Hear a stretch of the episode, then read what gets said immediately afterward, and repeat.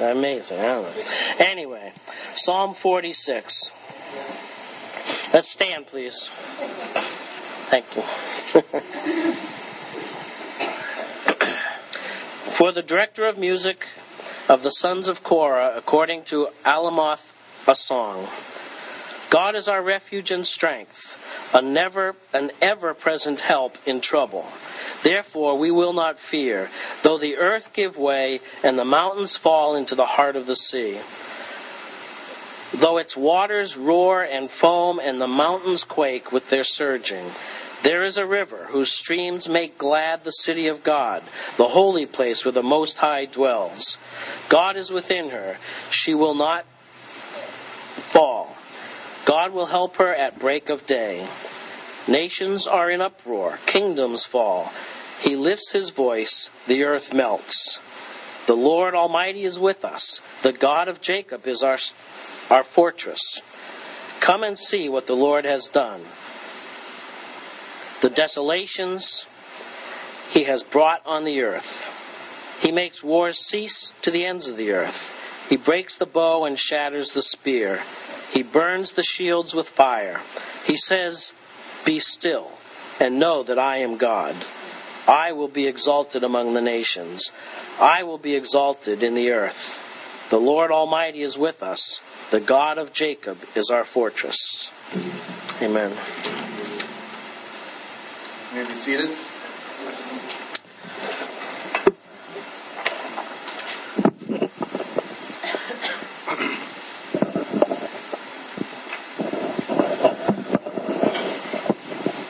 Situation to which the psalm that you just heard probably refers to an Old Testament story when King Hezekiah of Judah was surrounded by the Assyrian army, uh, led by Sennacherib. 46 towns and villages in Judah had been sacked, 200,000 residents had been taken captive, and 185,000 troops surrounded Jerusalem. And it looked like only a matter of time before the city would fall. But proud Sennacherib did not reckon with the fact that Hezekiah's God is the living God who will not be mocked. Hezekiah prayed, and God spoke. And in one night, one angel, the angel of the Lord, defeated Sennacherib by conquering 185,000 of his soldiers. Amazing. Psalm 46 was written out of the crucible of extreme adversity from which God had provided deliverance to the nation of Israel. It relates to anyone sitting in this room all throughout time who experienced times of trouble, or to anyone who will face trouble, no matter how extreme or, or how dire. It tells us that God is the living God and He is our only refuge in times of trouble. Amen? Now, you're, you're here today and experiencing the start of a new church, our very first service. So, thank, thank you all for coming. It's such a delight to have you here. I hope that you're blessed by hearing God's word and fellowshipping with the body of Christ. I know many of you here today go to other churches and you're here to just encourage us and um, and just kind of be our cheerleaders. And we just thank you so much for being here and for encouraging us in that capacity. Thank you for being here. Uh, this church that you see, Refuge Church, is the product of many people who have throughout their lives come out of the crucible of extreme adversity. Amen from which God has provided us deliverance. For the past few months, myself and many of the, the people that you see sitting here um, have decided to launch a church. And we've been seeking God's direction and starting a new church. Where, where are we going to do this? How are we going to do it? With whom are we going to do it? and, and, before that, my wife and I, as many of you know, decided to leave a, a place that we really loved, our, our, home church, Grace Gospel Church, to go to go out to a church planting training um, and to experience, because that has always been my desire to, to plant a church, and we just felt it was time to get some further training. So we went out to Western Mass and we got some training out there for a year, and we sat under a guy out there named Robert Crumry, and he oversaw a church planting um, forum type of thing and a training. And it was really awesome. We got to be out there and, and learn from them as they planted churches, literally planted churches out in western Massachusetts.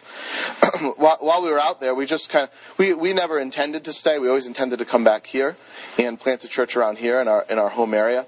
And th- that was kind of we kind of rethought that. You know, a lot of times when you make big changes like that, you start rethinking things. And we were wondering like, should we go back? Should we stay? And God really just over that that process made it clear for us that we needed to come back here and start a church around here.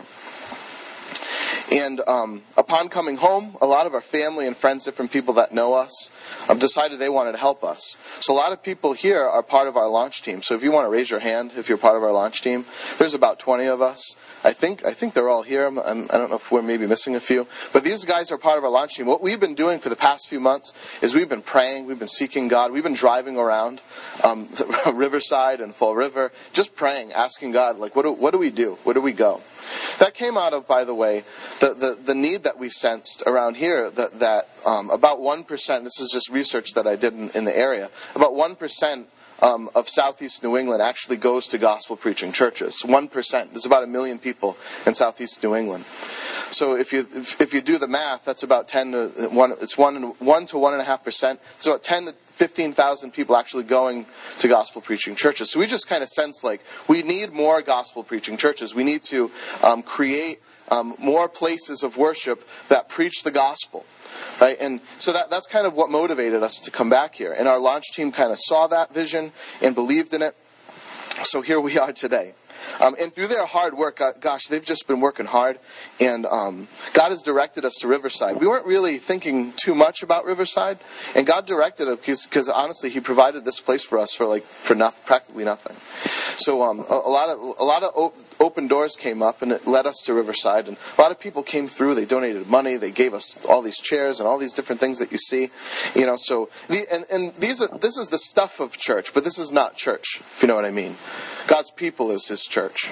But God, God provided us with a lot of things. We don't want you sitting on the floor when we gather for church. So God provided us a lot of things in coming here because He's faithful. And He's opening doors for us for ministry here, and we're just so blown away by this.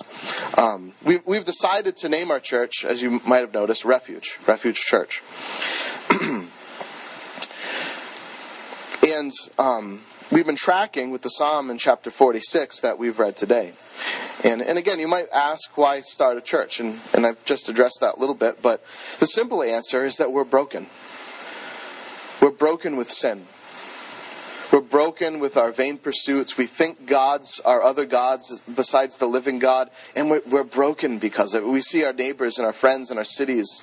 We're just broken, and we need to be rescued. That's why we named our church Refuge, because we need a refuge from the chaos of the destruction, destructive power of sin in our lives. Right? We need to be rescued by God through, through Christ. So why start a church? That's why. The simple answer, we're broken, this world is broken, and the only adequate refuge in this broken and troubled world is the gospel of Jesus Christ, with which this church is called to hold up, to make the name of Christ famous in this area in southeast New England. A million people is not that many people to God, and He can save all of them. He saved Nineveh through the preaching of one man, Jonah, and He can do it today. Amen? The Lord is our refuge, friends. And as His people, the church, live out the gospel in community, the church becomes this refuge to people who need one through Christ. We see the Lord as a refuge in our text in three ways, and this is going to be my sermon today. in spite of the dangers of nature, He is our refuge. In spite of the raging of nations, He is our refuge. And in spite of the human conflicts that we endure, He is our refuge. Before I forget to, not to, to uh, disrupt the flow of the sermon, but um, there is a party going on after this. So we're sharing this space. So at about 10.30, we're going to start cleaning up. So I hope that you're not insulted by our moving your chair. At around 10:30. Okay, just to let you know, that's why we're doing that. But anyway, the Lord is our refuge, in spite of the dangers of nature, in spite of the raging of nations, and in spite of human conflicts. God, I pray, Lord, bless these words from your humble servant, the chief of sinners, that you have rescued. I pray that you bless our time in Christ's name. Amen. The Lord is our refuge in spite of the dangers of nature. God is our refuge and strength, an ever present help in trouble. God is our refuge and strength, an ever present help in trouble. Therefore, we will not fear. Though the earth give way and the mountains fall into the sea, though its waters roar and foam and the mountains quake with their surging. We have great images of the physical world here the earth, the mountains, the waters. And all of these are typifying catastrophes, end of the earth types of stuff. The irony, by the way, here is the mountains that crumble into to the sea were, were viewed in Scripture as places of refuge. Even to this day, mountains are looked at as places of refuge. Where do you want to be if you're a, a, a fighting army? You want the high ground. You want, the, you want to be on top of the mountains. When storms rage, where do you head? High ground, mountains. When enemies engage, where's the advantage? But what do we do when our refuge is crumbling into the sea? What do we do when the thing that we thought would save us collapses around us? Isn't that a bad day? How many people have had that day? I've had that day. A few times.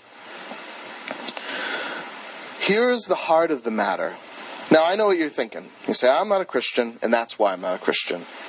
Because all, all you Christians, you think you're just you find religion because you're in trouble. Life's tough. Life's so you use it as a crutch, in other words. And I, I just can't be a Christian for that reason because you just believe in God because you're hurting. Something bad happened, so you turn to religion.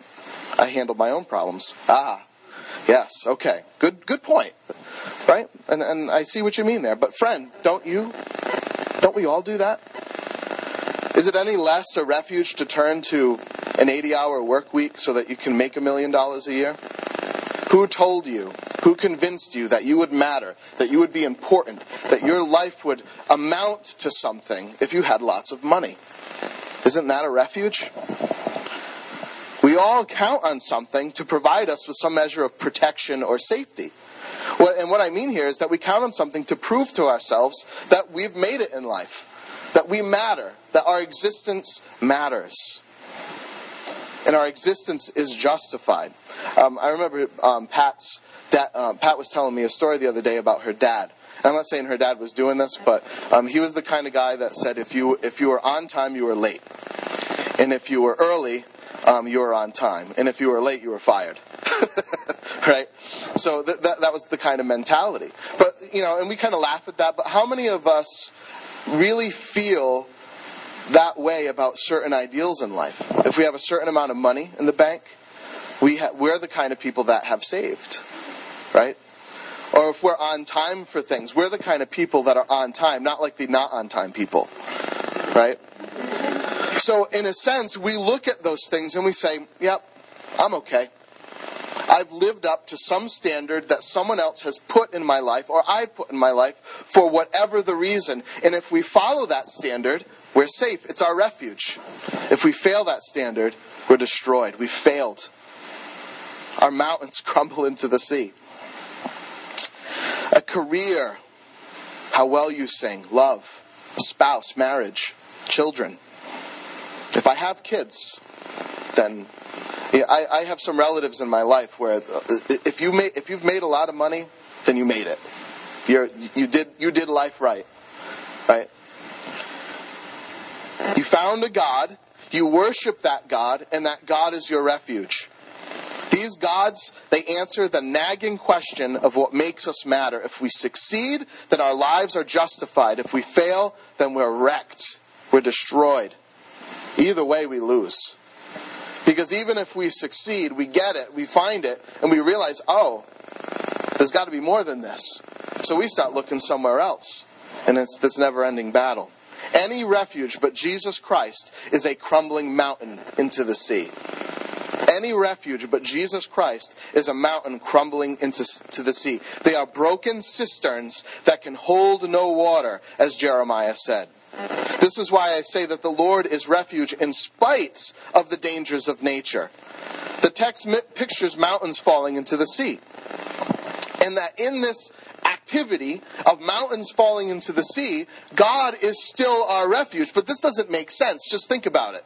If God was our refuge, wouldn't the mountains not be falling into the sea? If a refuge is a safe place, if a refuge is a fortress, how is it that the earth is ending? Wouldn't God protect us from problems? No, friends. No. Nor will He. God is not going to insulate us from the problems of life. Because the mountains falling into the sea perhaps is the greatest gift God will ever give to you. Because maybe you are trusting that mountain to justify your existence instead of ju- trusting Jesus Christ to justify your existence. To make Him God, to make Him Lord, to worship Him only. The world's safe places collapse around us, but we trust in Him who is God of the sea and God of the mountains. So the heart that has peace in trial recognizes that the Lord will deliver. And this deliverance will, is going to be found in our, in our lives, whether in this life or in the next. But either way, God is preserving and always will preserve those who take refuge in Him. So we start a, a church because it's our desperate desire for you, for Riverside, for Southeast New England, to take refuge in Jesus Christ. And to stop taking refuge in businesses that you start, and money that you make, and friends that you have, and marriages. To take refuge in Jesus Christ. Second, the Lord is our refuge in spite of the raging of nations. There is a river whose streams make glad the city of God the holy place where the Most High dwells. God is within her. She will not fall. God will help her at break of day. Nations are in an uproar. Kingdoms fall. He lifts his voice. The earth melts. We have an image here of the city of God put alongside the city of man. The city of God has peace, gladness. The city of man is in an uproar. It is chaos.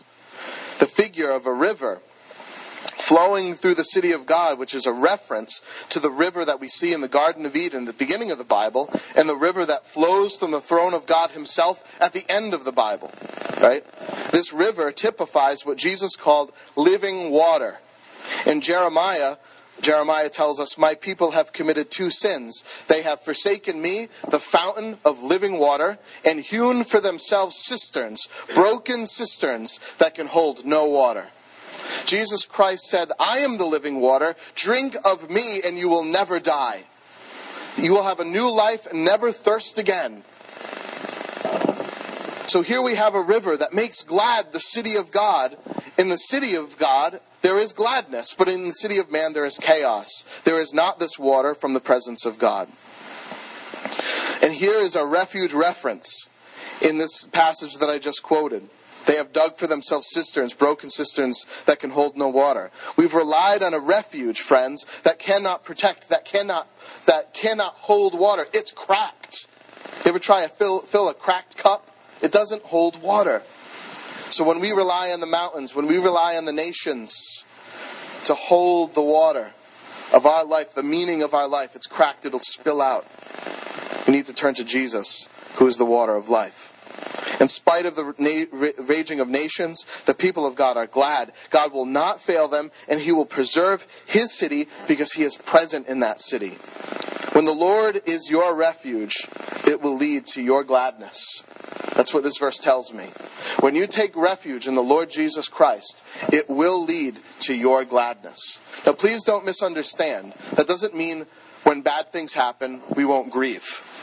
We're supposed to grieve. The Bible tells us to grieve. But the Bible also tells us that we do not grieve as those without hope. We have a glad heart because, in spite of the trials of life, we drink from the living water, Jesus Christ, and we don't drink from the waters that come from the hope that some have in this world. There is a river which brings joy to the city that worships God and the house that is dedicated to God above all other gods. So, friends, we're starting a church because we want this city to drink from the water of the living God. To know the gladness and the joy and the peace that come from surrendering idols, finding purpose in vain pursuits, and discovering the power of the Lord Jesus Christ. What idols do we have? What can we lay at the foot of Christ and find refuge in Him instead of that thing. Right? And I've known this in my life. And not, and not even, you know, I'll probably know it again, right? In the, in, the, not too distant past, I remember trying to pursue certain education outlets for church planting, and I kept, I'll be honest with you, I kept getting rejected. right? No, no, no. How many people have ever looked for jobs and gotten rejected? Right? You know, and if and if you're a sensitive soul like I can be at times, you, you start getting woe is me. Wow, if I had studied harder in college, if I had done, you know, if I had done X, Y, and Z, maybe I'd be a CEO right now. You know, like you, you can start to feel like that after you get so many no's. Right? I'm taking refuge in the approval of man. If someone says, Kyle, you know, you got it, man. You're hired. We want you on our church planting team, right? Yes, I matter. The approval of man is my refuge, and the Bible says that the fear of man is a snare, it's a trap. Do I take refuge in the fact that Jesus Christ has died for my sins, that I am approved on the basis of God saying it so? Why isn't that enough for me sometimes? So we slip into this even as believers. We get back into it. The fear of man is a snare. The house, but the house dedicated to God above all other gods will drink from the water gladly that comes from it. So we start a new church to be another example of a house that is ded- dedicated to God, that doesn't have, not that it's without problems or we never feel sadness, but we drink from the water of life and we're another example of what can happen to people when they put their faith in Jesus Christ. We want to put on display the joy that comes from having Christ as refuge. To see the city worship God and be nourished with gladness that comes from the river, the refuge, Jesus Christ. I've, i know that you've heard this over and over again. But I'll just say it again. There are two cities in this country that are known to be the least church cities in the nation, and that's Providence, Rhode Island, and that's New Bedford, Massachusetts. They're tied for first place. Okay? I don't care. Great! Because the river that flows from the city of God will bring gladness to the city that worships God. And if this city starts to worship God, it will receive the gladness that comes through faith in Christ. Do you believe that? Do you believe that God can do that? The refuge Jesus, who at the preaching of Jonah, one man, a whole city is converted to faith in Jesus. Why not today? Why not now? You see, the church, the God has given the church to hold up the gospel so that people can come to faith in Jesus. That's why we start, start a new church. Okay?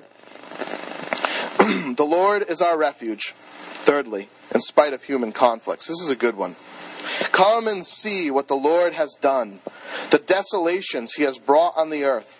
He makes war cease to the ends of the earth. He breaks the bow and shatters the spear. He burns the shields with fire. He says, Be still and know that I am God. I will be exalted above nations. I will be exalted above the earth. Come and see, the Lord Jesus says. Come and see. He asks you, sitting in your seat right, right now, come and see. Come and look at what God has done. That call goes out to you right now, wherever you're at in your life. Come and see. God invites us to look at Him, to behold Him, to see what He's done to see the desolations that he's brought. That's kind of a hard word, right? Desolate. Wow, that, that presents God in, in this posture of kind of like violent. God has brought desolations, but let's look at this word a little bit. It actually means amazing things. Come look at the amazing things that he's done. The word desolate means to be made empty, right? So what, what, what, what is the, the psalmist trying to show us here? He's trying to show us that the only thing that should matter in your life is your relationship with God in heaven. All other relationships should be made empty. It should be made bare, should be separated from you. The mountains shouldn't matter. The people shouldn't matter. The conflicts, the fights that you end up in, it shouldn't matter. What is your posture with Jesus Christ, with God in heaven? Come and see the desolations. That is the amazing things that God wants you to see. He doesn't want you to be left out.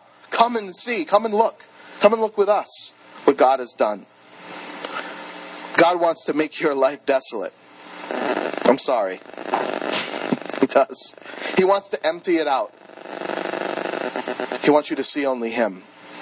And He wants you to look at you, the desires of your heart, the cries of your heart, the loves of your life through Him and not without Him. God doesn't want you to not want anything anymore except Him. God gives us desires for things. But He gives us the desires for things to worship Him through those things. we make good things ultimate things instead of vice versa. You follow me? God is ultimate. And the things He gives us are good. But what we do is we flip it like that. The, the, things that He made for our joy, we put above Him, and they end up wrecking us. They destroy us because God's, God's the good thing, not the ultimate thing. He's the thing we do on Sunday. He's the, the, the guy we tip on Christmas. Instead of making him ultimate and putting every other relationship and every other situation into submission to him. So he says, Come and see the desolations. God wants you to see him and only him on the throne of your heart. He wants to make desolate your trust in nations and in mountains and in relationships. And he wants to do this for your good because he knows that ultimately those things that you're trusting in are broken cisterns. They're not going to help you, they're not going to satisfy. Here he makes wars to cease. He ends the conflicts that we enter into. Ultimately, he ends the conflicts that we enter into. Maybe not now, but in the life to come, he will.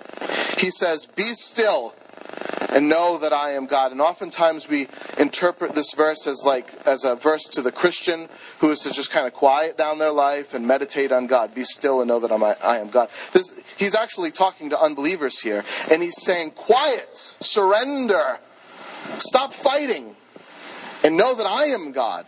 Because what do we do when we fight oftentimes and when we enter into conflict? The conflicts that we're in are justifying our existence. If we win, we were right.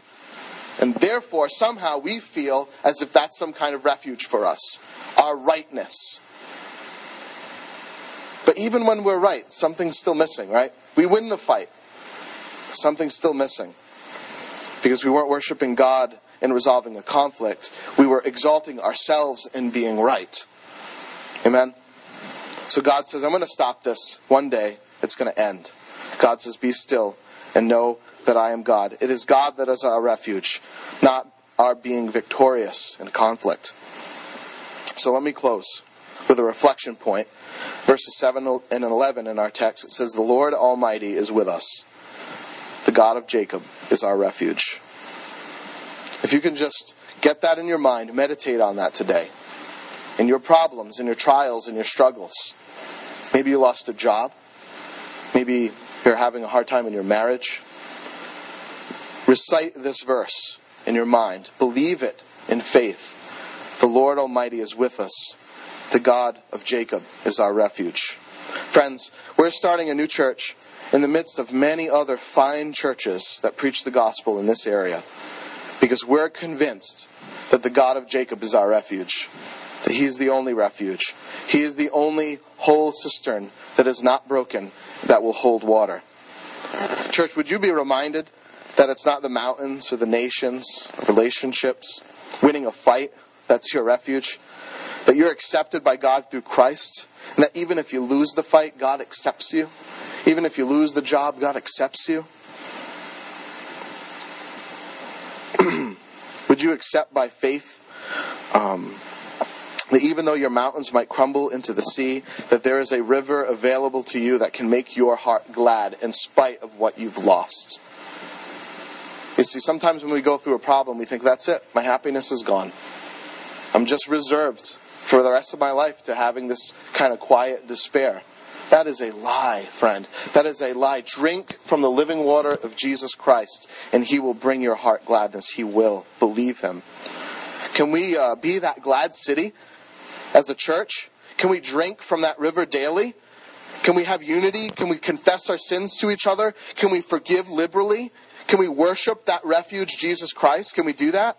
And when we drift away, can we be reminded on this on the basis of this psalm to rely on the ever-present help in our God to drink from this river, his word, and not worldly rivers? Can we see, come and see what the Lord has done to remind ourselves of his promises? Can we be still and know that he's God, that he sees, that he will resolve conflict? If you don't know Christ, friend, would you toss your mountain into the sea? I don't know what it is. Would you know that there is no greater satisfaction that will find you in your life than the love of Jesus Christ? You know, when you find that, you can you can handle your problems with so much more um, joy and gratefulness.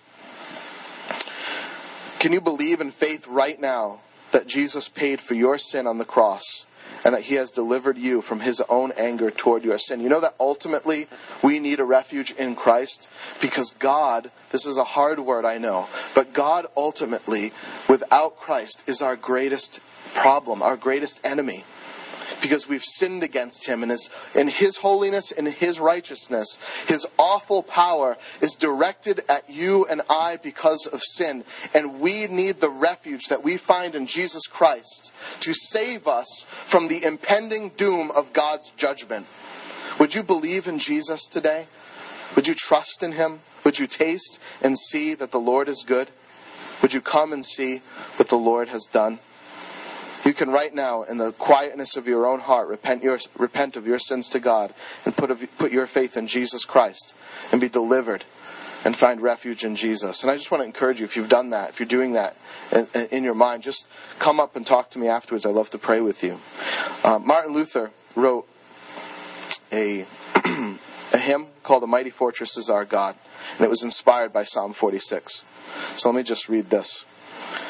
Why don't we close our eyes together, meditate on the words? A mighty fortress is our God, a bulwark never failing. Our helper, he, amid the flood of mortal, mortal ills prevailing. For still our ancient foe doth seek to work us woe.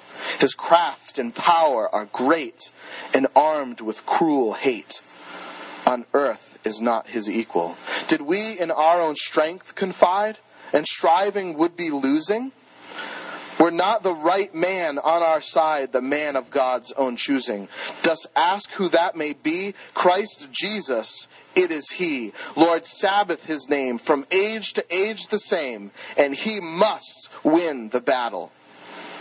And though this world with devils filled should threaten to undo us, we will not fear, for God hath willed his truth to triumph through us. The, prin- the prince of darkness grim, we tremble not for him. His rage we can endure, for lo, his doom is sure. One little word shall fell him. That word, above all earthly powers, no thanks to them abideth. The Spirit and the gifts are ours through him who with us sideth. Let goods and kindreds go, this mortal life also. The body they may kill, God's truth abideth still. His kingdom is forever. God, you are good, and we love you. God, let us take refuge in Jesus Christ, our great Redeemer, our hero, our Savior. In Christ's name.